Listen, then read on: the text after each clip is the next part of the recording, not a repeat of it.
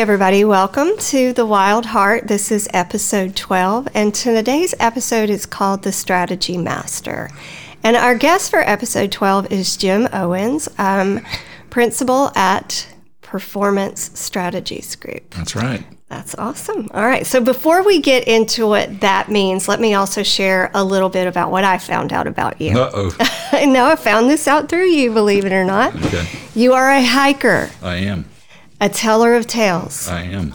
All right. Uh, a wannabe writer, Yes. a bad poet. A bad poet. I've read some of your poetry. I disagree. Okay, thank you. Um, a man who likes dogs, I do like dogs. black coffee, Very black coffee. and Kentucky bourbon. Yes, ma'am. Thank you for the Uh-huh. You're welcome. You're welcome. We try to keep some around for our bourbon enthusiast friends. So I wish I was a bourbon girl, but I'm just not. So I think you and I are, are going to get along very well because the only thing in that description that I would change to fit myself is instead of bourbon, I like craft beer and a good dirty martini. So I like both of those. We'll get along fine. And craft, right. craft beer was a late in life acquisition that has done terrible things to my waistline. So Hadn't it? I mean, me too. I love, um, and Huntsville is a town that we're, we're inundated with it. And there's so much to try and really good, talented brewers. you're exactly right. Yeah. Yeah. So I didn't get into drinking the craft beer until about four years ago. And there's just no going back. There's not. And I grew up drinking Budweiser and I know, isn't it terrible? College, you know, and it's not beer. I can't drink it now. I mean, we went to the beach and um, we got those little seltzers and some light beer because I thought, uh, you know, and I was like, Bleh, not even going to go there. So, um, we've we talked a little bit about what, what who you are personally and a little bit of your likes. So, tell us about Performance Strategies Group.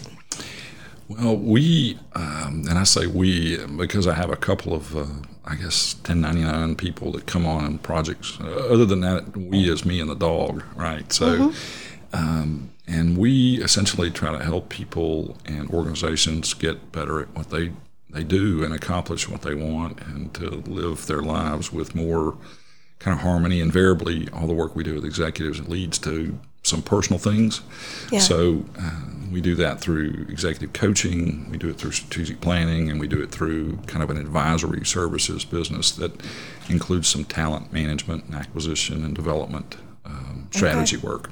And there's motivation involved. in There's that, a lot right? of motivation at work. Yeah, because typically, I mean, I would imagine, and I don't know anything about that world. You know, we had a small little yoga business, but I know even even with that, you you try to keep people motivated and Sure, to have a team a team thought. You know, like we're all a team. We're in this Right, together. Let's right. all let's all be a team and help one another out and that sort of thing. Um, but I imagine you probably get calls, and correct me if I'm wrong, from these businesses when they feel they're in need of a tune-up a little So bit. it's funny. We have uh, right now a, a number of our clients have done very well through the pandemic, so they're managing growth, Okay. extraordinary amounts of growth, and then we have others that have challenges and, and, and trust within their organizations, and they have problems with talent. And they don't quite know what to do. And I spent about 30 years as a banker, which is about 29 too long, probably. Wow, yeah. But uh, and saw a lot of different kinds of businesses and a lot of different people that were successful and, and really had an advisory relationship with all my, my bank clients that, that became a very natural part of what I was doing, what I'm doing now. I've actually had the little company for 10 or 15 years. I did my motivational speaking through it, and I did. Um, I've written a couple of books, so that ran through that stuff, and, and Okay. just did a few other things through it. So finally, I got tired of it three years ago and hung up my shingles as or not my spurs as a banker. Okay.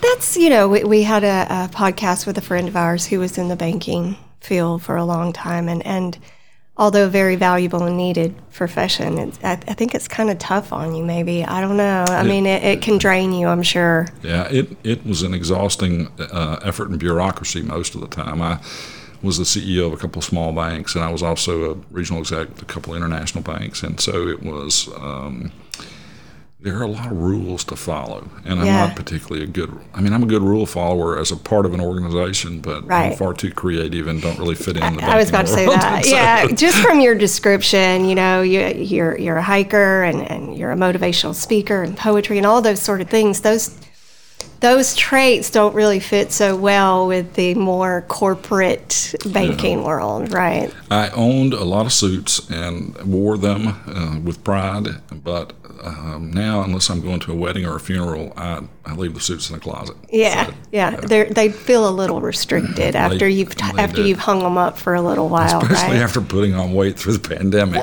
So- with all that craft beer too, right, yeah. I do have a few quotes of yours that I, I really liked as I was researching you that I found valuable. And um, one was str- strategic, organizational, and personal planning is knowing where you where you where are let me start that over strategic organizational and personal planning is knowing where you are where you want to go and checking and rechecking your progress Yeah, that's right. Yeah. So a lot of people who do strategic planning work, they kind of facilitate a weekend, you know, retreat, or they'll go through and spend, uh, I don't know, maybe a couple of days with people.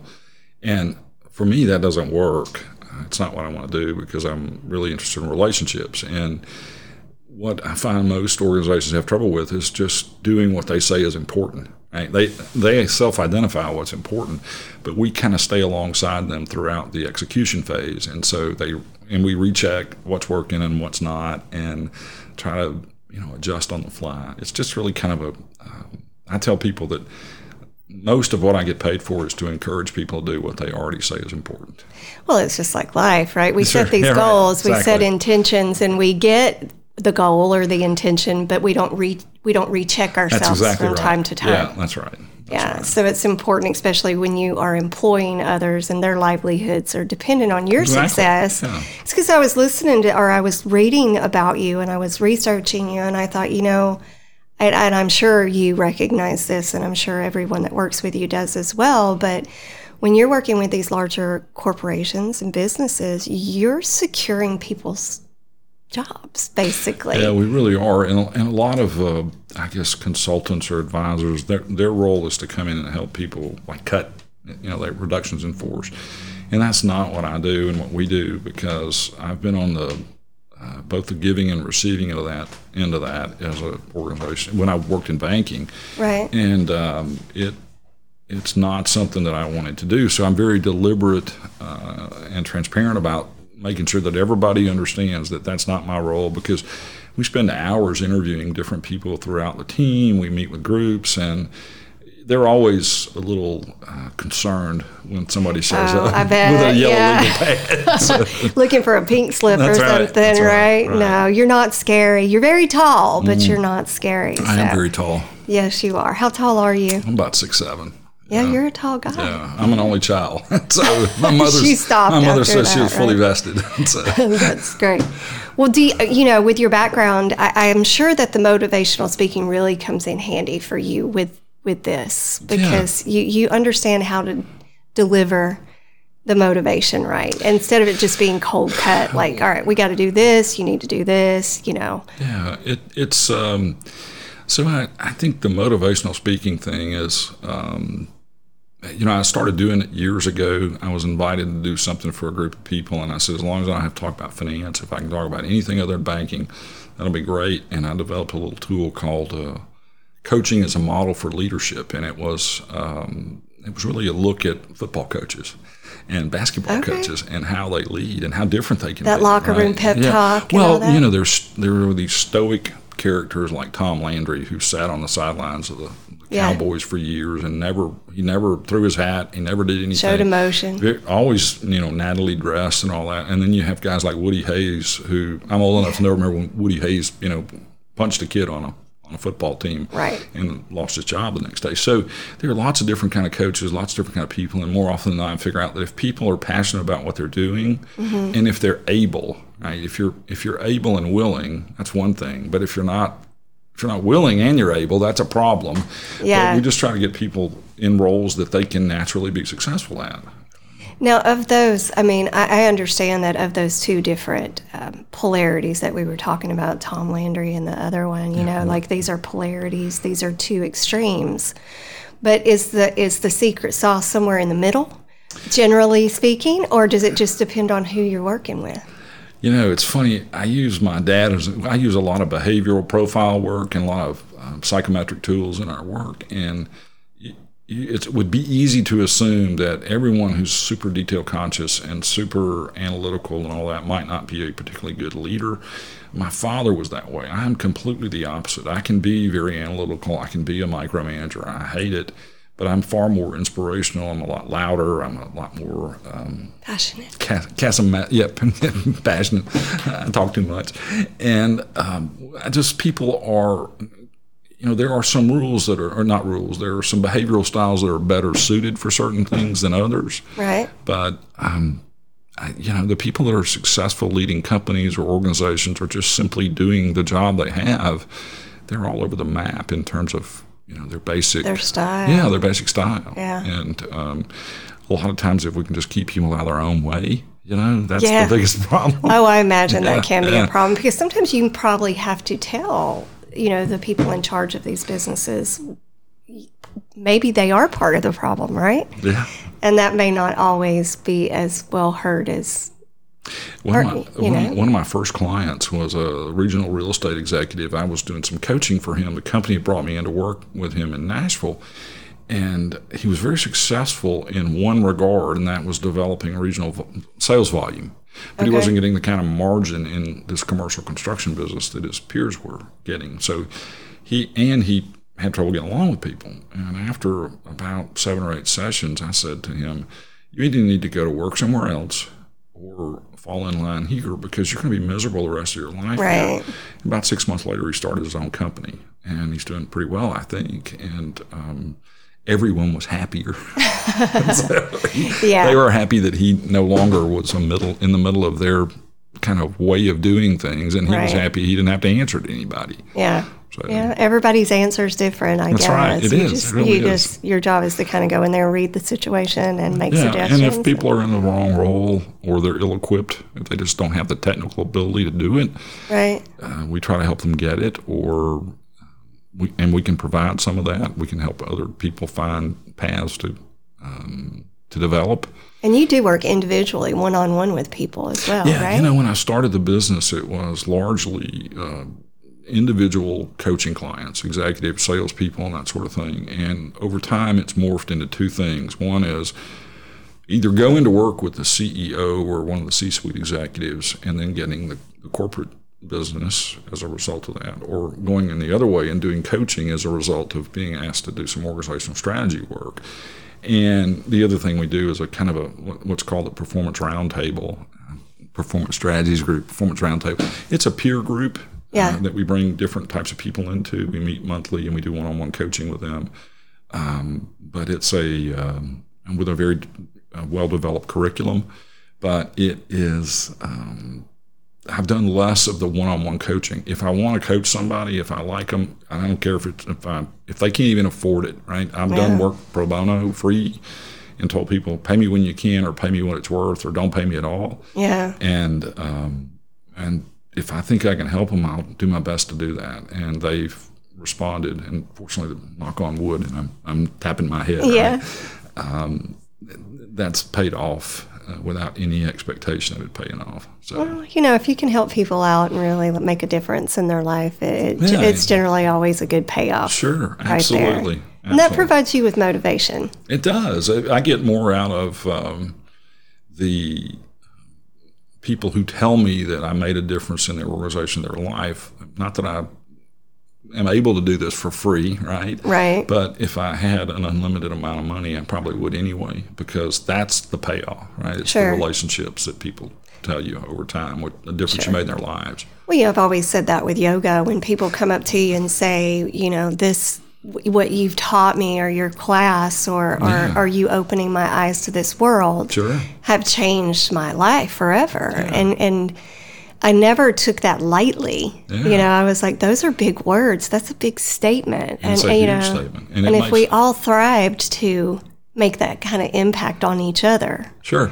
Yeah. we would um, all be living in a lot better a different place. world. Yeah, Yeah. a whole different world. So, and uh, by the way, I've taken private yoga instruction not from you, but from someone else here in town. And I was, a, I was, I never considered myself a yogi, but but I know people who have said, uh, particularly one friend of mine who who said yoga saved her life, and I believe that it did. Yeah. Um, she went through a very difficult, and trying time, and and ultimately became an instructor. That's And, great. Yeah, she's a sweetheart. That's great. Yeah, but you know, I, I was I, when I was reading about you too, I was looking at your interests and and like I said, they're very similar to mine. You know, being in nature and and dogs and poetry, and and those are things that um, I wish everybody's everybody needs to go out and take walks outside. Absolutely. I mean, I think that if your if your mind's boggled with business and you can't break away from that stress of that, you maybe the first answer is to connect to nature and go outside and breathe some fresh air and and take some few steps away from business for a minute. Absolutely, you become a better problem solver. Right. Um, I mean, the science behind it now, from, from a creativity standpoint, overcoming trauma, or um, managing stress, um, vitamin D just from being out in the uh-huh. sunshine, endorphins from moving around, and it, it it has changed my life certainly. And I've always enjoyed the outdoors, but I went a long time without being out there, and um, I've now been lost multiple times in the woods, which is a learning lesson. Yeah. Right? I don't look forward to that day. I've gone uh, hiking with some of my crazy girlfriends, and it's a wonder we've made it out. And we're just right here at the Land Trust. so, so one piece of advice. Yeah. okay, I spent um, about four hours one day on the land trust property, uh, one of the properties. I can't remember which one. Um, it was grown up. It was in the dead of summer. I decided on the spur of the moment to go. I didn't take any water. I didn't take a backpack. I didn't take anything. And I ended up on a switchback, which I now know now, right? So, but, but the rule is keep going back to the place where you last knew where you were. Yeah. And when you know where you are, you, Dude, I can get turned around in a grocery store. That's right. I mean, yeah, and I, I kept doing that for about you know I don't know a couple of hours until I figured out what I had done. Yeah. And then I came out realizing never leave without water, never leave without a plan. That, Right. You know, so, well, now they have apps you put on your phone with a map, and you know you Right, get. But you know, I've it was an experience. But no, I, I I think that that your interests like that probably help you with with helping people figure out these issues Sure. because you know i mean it's just one of those things i think we have to do. We can't be consumed in our career 24 7 there has to be something else going on for you to really be able to give it the attention the proper attention it needs Yeah. So in my coaching model, right, that is, or our coaching model, that it's really um, you've got four options to make change in your life you, or your business.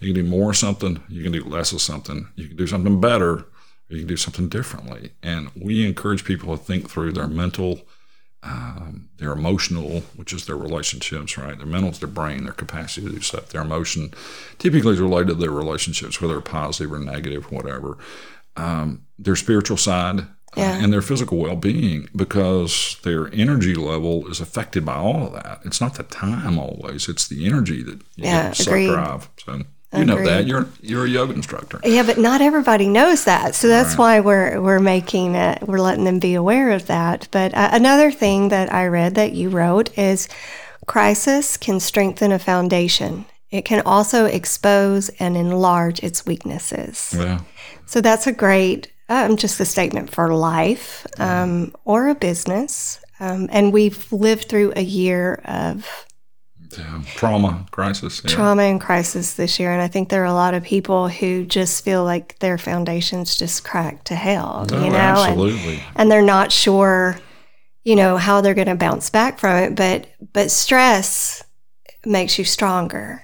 Right. And that's why yoga and meditation and spiritual pursuits and all those other things, it, it's easy to think that um, you're, they don't, people don't realize the connection between all those. And when- Right. when, they do, when the light comes on, they're like, oh, I got to do this. I'm leaving tomorrow. So I'm going up to the Tennessee mountains for a little bit up to towards good Asheville and, and Knoxville in that area. Yeah, I'm not exactly sure where I'm going. I just have a backpack.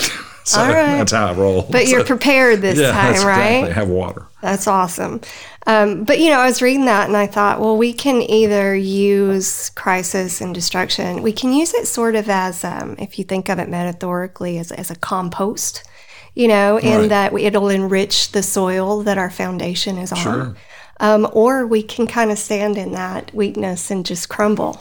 Yeah. You know, you have you have choices, you have options, and and I think that's where the survivors uh, separate themselves from the people who who aren't going to put the work in to be a survivor, right? Yeah, and we have a remarkable ability to endure enormous amounts of self-inflicted pain, right? That Yeah, it's called life. It's right. Like we, we, I have this theory that you set your own dumpster fire. Sometimes you um, walk through the smoke and fog of another person's fire, and other times the fire just lightning strikes, right? And um, if you can just stop setting your own dumpster fires, it, it means Yeah. your life is a lot cleaner. Yeah, well, that's a good one too. Um, and I got another one for you. Uh oh. I, I don't know. I, I enjoyed it. I was reading through them. I'm like, I like that. I like that. Um, what would you say is an is a necessary trait for people to succeed in business? Integrity? Or, no, this is a question for me. Okay. What would you say is a necessary trait for people to succeed in business? Integrity or self confidence, or the two together? Would you say those two things are like a, a, a good combination? Yeah, I would say um, integrity as as an absolute, right? You Right. can destroy a lifetime worth of work with one bad decision. But the other thing that is uh, really critical, and some people succeed in spite of their ability to build relationships. Most of us don't. And if you can see people as um, the relationship as an end unto itself instead of a means to an end, um, and people say nicer things about you when you die, and you'll be a lot happier. Yeah, well, I mean, if you're building a business and you want people to invest in you and you want people to invest in the business and, and your your business is feeding other people, then if you if you don't if you're not known as someone with integrity, Exactly. then you're not going to have a business. Absolutely. And I think a lot of people though they see some people that are just not good people that are really doing well in life and that's a different animal. There's different things going on there. You know, but I mean it happens, but I say in general, if you want to succeed in life, I think you're right. you have to be someone that it's that that stands behind their word and that stands on their principles. And and, and sometimes you know that's really really hard to do. I mean you know it's hard to there's times where you know you know what's right but it would be easier to do what's wrong. Right. but you're gonna you're you're gonna stand on on that integrity. You're gonna you're like i'm i'm this is not the right thing for me to do. I will not do that. Uh, my father uh, worked for the federal government his first career for 30 years. And I remember as a kid, him coming home with a with an old black Samsonite briefcase with silver latches on it every night. And he had these black U.S. government pens in there. They're ballpoint big pens Yeah, back yeah, in the 70s. And I was a kid and I wanted a couple of those pens and he wouldn't give it to me. And he said, Those were paid for by the taxpayer. They're not mine to give. You talk about a profound lesson. Like my dad wouldn't give me a five cent penny, I mean, a pen yeah and um, and I think a lot of bankers, um, not all, but I mean, there's for the most part, all bankers are really solid Right. people, integrity wise. But there are those who uh, play on the fringes a lot. And somebody told me early in my career, you have to decide whether you're going to make your living as a banker or you're going to make your living. Um, you're going to use your banking job to get access to information and opportunities that wouldn't otherwise you wouldn't otherwise get. And, Yeah. And of course, in many cases, that's illegal. And uh, in a lot of cases, I'm just not smart enough to keep up with all that stuff. Yeah. And I, I was like, it's simpler just to do my thing as a banker and not try to be, you know, a lot of different things. Not be a builder, not be a real estate developer. not- Right, right. Don't use that as an opportunity to do something right. else, right? Okay, so that brings me to self confidence. Um, it's necessary, right? Or is it is it a muscle that's built? I think it is. Yeah, I don't think. Um, I think you, you know, uh, as you grow your expertise and you grow experience. I've got a friend who's a neurosurgeon in Birmingham, and he says that neurosurgery is not a science; it's an art. Pain, that uh, diagnosing pain is an art, and young neurosurgeons think that the solution to everything is to do what they were taught in medical school, and I think that you build self confidence with time. I know that you know, when I was foolishly overconfident at 23 or 24. Um, yeah, well, that's tw- being 23 yeah, or 24. And, and, and so um, the but but if you don't have the confidence to take the risk to, to Right. trust yourself that you can learn on the fly, then you won't get the opportunities. And some people Right. don't want to like they don't want to.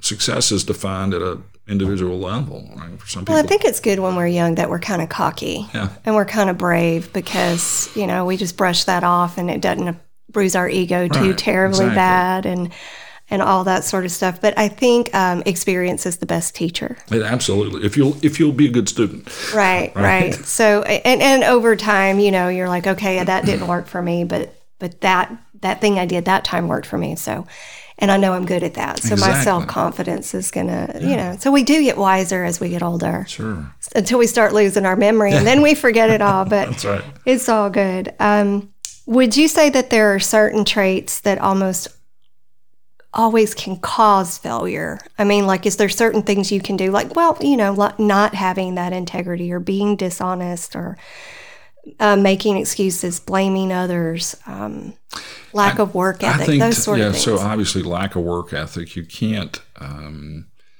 you know, Dwayne Haskins just got let go. He was an out standout football player in college, but when he got in the pros, apparently he didn't read film. He didn't do the things as a quarterback you have to do, and he hasn't been successful at, at the professional level despite having all the physical gifts that should allow him to be that person. So if you don't put in the work and stuff, my, my undergraduate degree is in political science. I didn't know anything about finance. I was fortunate to go to work for a company that let me take a lot of courses, but I also did a lot of reading on my own. I worked hard, um, and um, I was fortunate. I mean, you set up a Right. call. Like, I, there's a lot to be said for being six seven. Sure. I- I mean, you're a powerful, physically, you're a powerful looking force, Yeah, right? Even when you weigh 160, well, I guess I weighed 190 pounds when I started in banking. I weigh a lot more than that now. But, but uh, yeah, it just you know being tall is an asset. Right. But you still have to do the work. I know some. and you can reach everything on the top shelf I in the can't. kitchen, if you right? need anything handled, light bulbs changed, or anything, let me know. while I'm Right, here. yeah. Cool. Yeah. Yeah, but but yeah, I mean, I I football. The football thing is a good analogy because there are people that have, you know, people that never even make it to college or the pros. They have the talent. It's Sure, there. I mean, sure. the the God given talents there. They're lazy, They and are. and they think they're they don't need to work for it too hard. You know, mom and dad's coaxed them and and petted them all these years, and they're the best, and they were the best in high school, and all those sort of things. And then when it comes time that they're playing amongst peers that are as good as they are, Exactly. then and and you can relate that to the professional world as well. If you're in a small town and you're you know king of the crop and you're you're the one on top, and then you go into a big city, no matter what you know, you've moved up in that industry. And all of a sudden, there's other people that are at that same echelon you are. Either you're going to step your game up and you're going to be willing to learn more, or you're going nowhere and you're going to need to go back home. Exactly. You need Right. to go be, you know, where you can enjoy your life and, you know, be sheltered from pain. and reality and reality I, I think you know and nothing against um you know like the the high school the guy who never leaves the glory days. Sure. you know i mean there's we all revel in our our younger years without Absolutely. a doubt. Yeah. you know and, and we live on those moments that will live in infamy forever right? But um, there's a big world out there and there's always somebody that's willing to work a little harder and do a little more. So you've got to be on your game I absolutely. I went to a. Uh, I had a good fortune to get invited when I was a senior, and I guess I was a rising senior in high school. I got invited to a basketball camp, not because I was that good, but it was an invitational camp only, and I got invited largely because my coach, who had played for the Lakers and was a standout All-American basketball player, and he got me in. And I realized when I came home, I said, you know, the difference between me and all the other guys is even at six seven, I played what I'd call like wrist over the goal basket, right? Everybody else played elbow over, right? So so these guys were like physically physically like much more talented than me. And I just had to work a lot harder. Right. I was never going to be an NCAA Division One ball player, um, but I was able to get a lot more out of it because I had been challenged by much Right. better ball players. Right. And I think that's how you have to look at it. Yeah. Not so much come back with a bruised ego, like I'm not good enough. right. Come back and like if if I want to be at that level, I've got to dig in deeper and I've got to work a little Yeah. bit harder. Yeah. Which you know, there's several professional sports people out there that weren't the best. Absolutely. You know, that didn't make it to the pros right off the bat, and they did a lot of work, Sure. and there they are. You know, and now they're top of their game. Sure. So yeah. Tom Brady was he was drafted in the seventh round. is that right? Yeah. I mean, who, who knew? Now they consider him the greatest of all time. And he's pretty too. He is a pretty man. He's a Yeah. pretty boy. People say I look like him, but that's I can see the There, yeah, yeah, resemblance. that's right. exactly. Checks in the mail. That's right. um, so you travel all over the country a lot doing this sort of stuff, right? Yeah, last year really was interesting. I, I've been in, uh, so beginning in the first, of the- I say last year, beginning of the first of this year, uh, I was in Arkansas and Mexico and Texas and Florida, and, and then everything shut down for a while. But I've been, uh, we've ended up with clients in the Metro DC area and in Georgia and in Tennessee, and of course most of them are here, Right. as they should be. And I love to travel, uh, and Yeah. um, and I'll get back on an airplane today. Well, right now is the safest time to actually I, be I know. on. And um, today, just you should know that today I, I am. I can't say this with any higher confidence than I can say right now.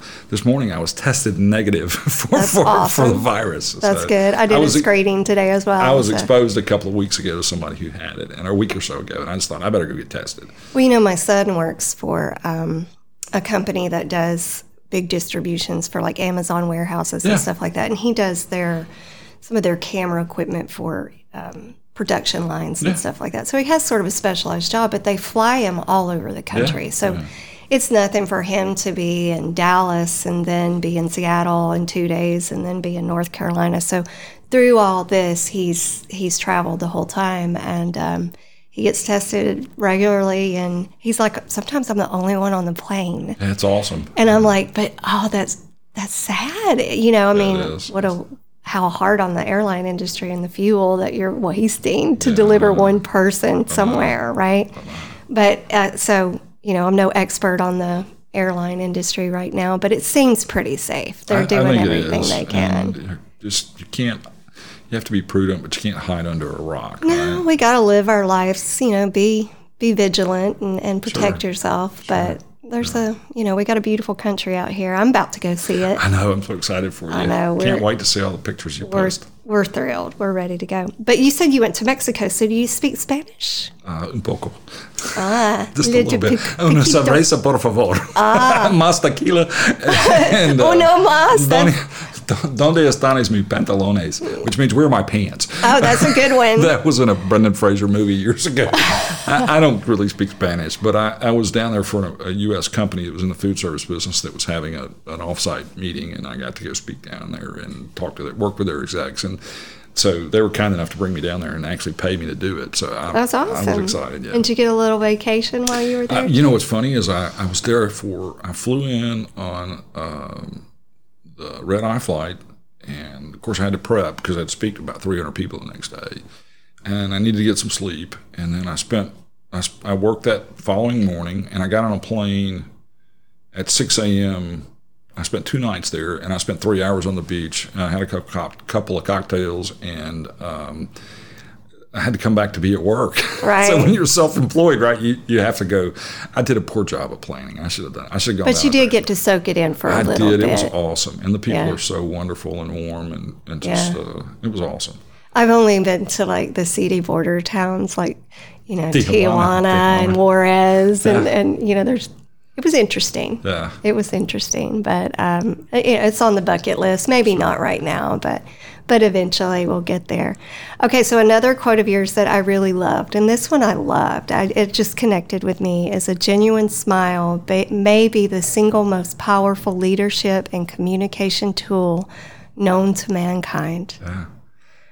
I like what is it? Will Ferrell says in Elf. I like smiling. Smiling's my favorite. Yeah. So, yeah, I just I see a lot of um, unapproachable people. Yeah. I mean, you're, you it's understandable. They get fatigued. They get tired. We do a lot of work with people in coaching actually in body language and haptics and and talking about props about what what are your you know what messages are you sending with people Right. and if you never look up you never smile there's a message there even if you Yeah. don't mean to and Right. um, i worked with somebody once who was uh, a very warm and engaging person but but he was prone to a thousand yard stare and he wouldn't talk to people and i called him one day in my office and said you dan um, you're killing me, dude. I mean, I'm Yeah. working hard to keep all these people going, and, and you're focused, laser focused. And he just didn't realize it. Yeah, and it's it's females we call it resting bitch face. Yeah, I've heard that term. Yeah, and, and I, I have some, and they don't, they're, they're not aware of it at all. You know, you're, you may be at coffee with them and, and you may be having a really, you know, serious or, or lighthearted conversation, sharing with each other or a serious conversation, and the face never changes, right? Right. They're just staring at you and you're gauging a response, you're trying to get a response or, or something, and then you're like, "Are you all right? It's, Yeah, are you right, okay?" And they're like, "Yeah, I'm great." Hello, are you in yeah, yeah, and they're like, "No, I'm great. What are you what, what are you talking about?" And I'm like, "Well, you don't look happy." Yeah, You know, and I think if you can like connect the connection, look eye contact. sure. Yeah, Smile. don't be creepy. But yeah. don't, uh, I know some creepy men who I've tried to I teach know a this, few. the side hug too, right? The art of the side hug. And the- That's and- a whole class. Oh, I know. and, and I could help you with that. I could, I mean, I could, you know, I could come in and be a speaker as a woman, but I'd be like, don't do this. Yeah, that's. I'm, I'll bring you in as an advisor when the time like- is right. Yeah, like that one, that look, no, don't do that one. Every now and then I want to say to people, you do know it's 2020, right? It's not 1974 or 65. This is not Mad Men. right. And uh, Great episode, Yeah, though. exactly. Yeah. and- Great martinis and yeah, stuff in exactly. there. Yeah. So anyway, um, but they're oblivious, and some of them are Chris. Some of them are oblivious, and some of them are creepy. so Some of them know what they're doing. They just are that way. They exactly, think yeah. eventually it's going to work out. Yeah, it- think. and it never does. No, no, it really So- doesn't. So, I mean, if you had a little, if you could just give a, give us a little clip of advice for somebody who just feels like they're kind of stuck, you know, things aren't, the wheels just aren't turning. Sure. What, what would it, what would it be like? Because I mean, there's, there's got to be something that's sort of a, you know, maybe it's smile more often, maybe it's go out and, and find something that connects with you. I mean, but what would you advise? Um, wow. How much time do we have? So- Oh, we got plenty I'm of time. teasing. So um, I think that um, I would say take a good hard look at yourself and get somebody who'll tell you the truth to tell you the truth. Yeah. Um, I invited people and still do. Um, one of the things in our agreements with organizations and with our individual clients is that while we have a fee schedule, right, what it says in the it is in writing, and I'm very careful about the engagements I take this way. It says if you don't think this was worth what we agreed to, you can either pay us what you think it was worth, or you can pay us nothing if you give us a chance to fix it, right? If you just tell Okay. us. So um, I'm constantly asking for feedback about how we're doing because I want to get paid. Right? I'd like to get paid for the work I do. Sure. But if you can take a good hard look at yourself and get somebody who'll tell you the truth, tell you the truth, and um, you know, look in the mirror, not out the window. And that, that That's that's, not my own. I mean, I I forgot. Good to Great, I think, was the book that principle came out of. But Okay. you know, it, more often than not, people are just in their own way. be willing to to admit that that there's work for you to do within yourself sometimes, right? You know, yeah. I mean, it, it- constructive criticism is is easier for some of us to take than others. Yeah, and I think that um, if you can, I mean, you know, people's intentions are not always right, but for those people that you can trust, Right. whose intentions are in your best interest, that um, if they tell you, you know, you're you're not ready for this role, or you don't have the expertise yet, you need to focus on that, or you're a jerk to people, um, or you're not paying attention to what's most important. I heaven knows I've screwed up many, many, many times in business, and, and both in the banking business and in my own um, my life and my, my current practice as a consultant and advisor. Um, and the faster you own it, the faster you can correct it. And, Yeah. And um, it's not always pleasant. Um, it's embarrassing. It's painful. It's growth. It's growth. It's just grown. like stretching, getting your body to do things that it, it's not used to doing in yoga, Yeah. right? Yeah, I've learned that growth is, although you know, I, I've learned to find the the.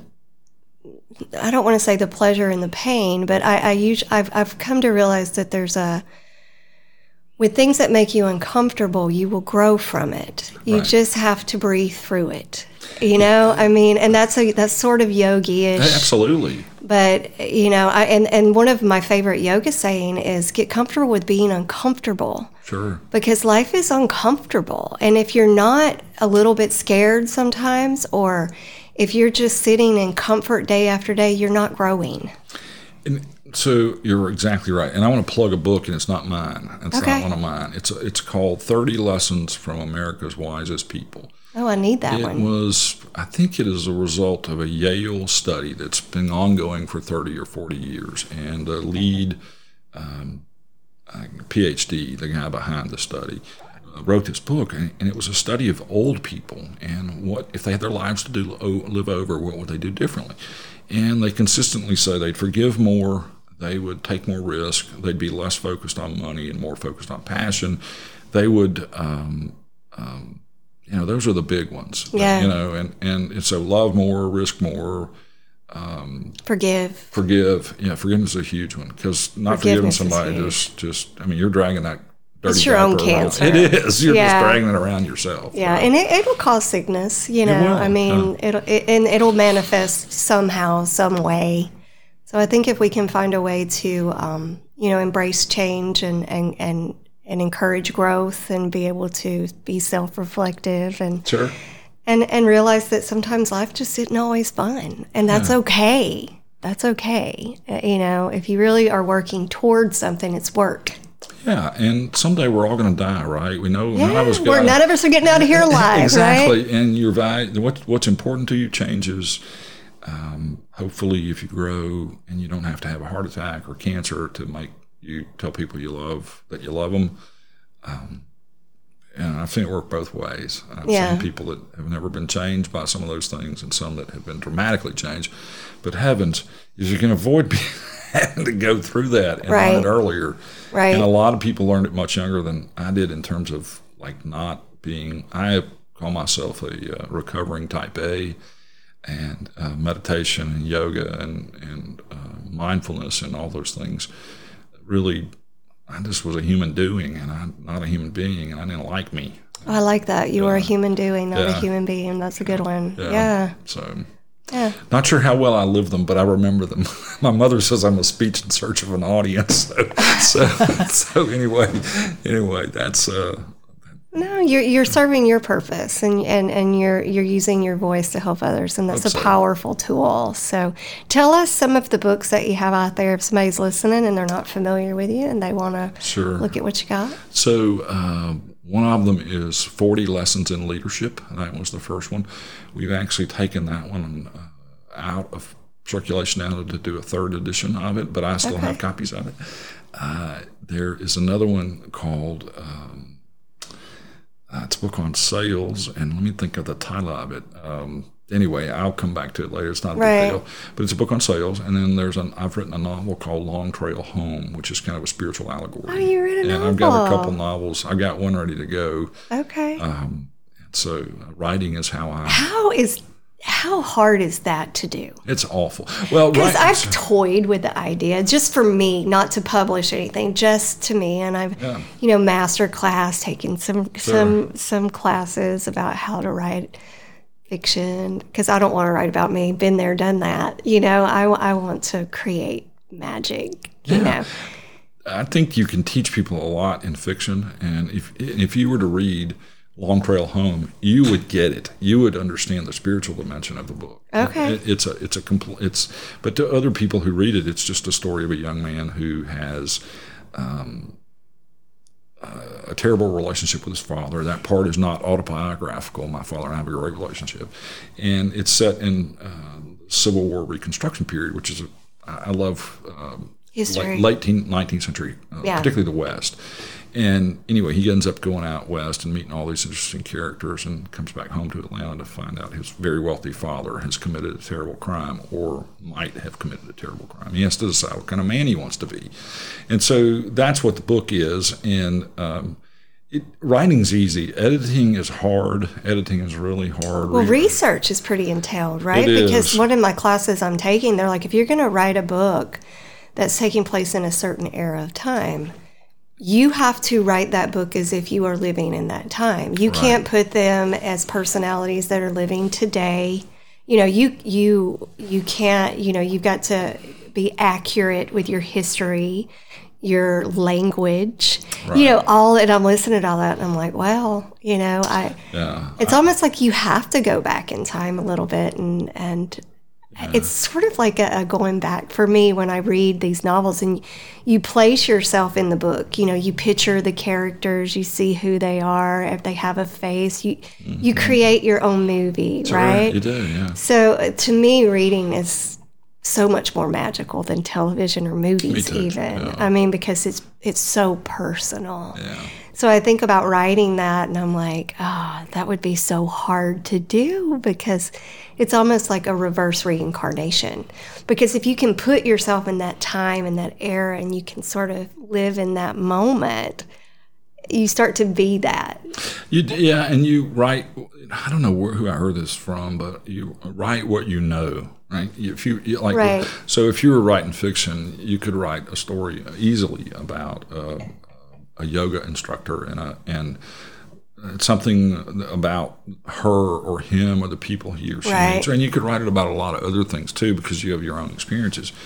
Um, but it is both the most joyful and miserable experience, kind of children, you know. yeah, yeah, I relate to But it's one. fun, and, and, and you have to write because you want to write, not because you want to be famous or because you. Well, I would never write for even a, a thought of a public. I would just want to do it as an exercise for me. and you probably, but but I'll bet you people would want to read it. And it- and, and if you write two or three hundred words a day, um, in a couple months you'll have a novel. So it's not Yeah. it's not that. That's the easy part. The hard part's editing it. I bet. Um, it's painful. Yeah. Well, I'm proud of you that you did that. What's the name of that one again? It's called Long Trail Home, and I meant to Long bring you a Home. copy of it, but I'll bring a copy to you. Yeah, I want one. I want to read it. Cool. Well, listen, I um, I'm glad I finally got to meet you. Me too. It's It's been fun. it's yeah. we were talking about this when you got in. It's a Facebook phenomenon or a social Mm-hmm. media. You know, you know these people, you see them on Facebook, you follow their lives, you know what they do, you know the names of their dogs. Sure. You know, you know all these personal things about them, and you see them in the grocery store, and you're afraid to say you like wave across the aisle, hello. So I finally got to meet you. So It's been a I, I really appreciate that, and um, keep doing what you do because we need more Jim Owens. and we need more Cathys too. You know. Let's go spread the love and help people and um, All right. and do our own. Everybody do your own part to make the world That's a better right. You place. can't right change the whole world, but you can change your little corner of it. That's right, and that goes, and that goes, and that goes, Exactly. and that goes. So thank you so much for your It's been my time. pleasure. I'm flattered you you asked me here. It's been a privilege. Thank you so much. All right, everybody, we are good, and we are out.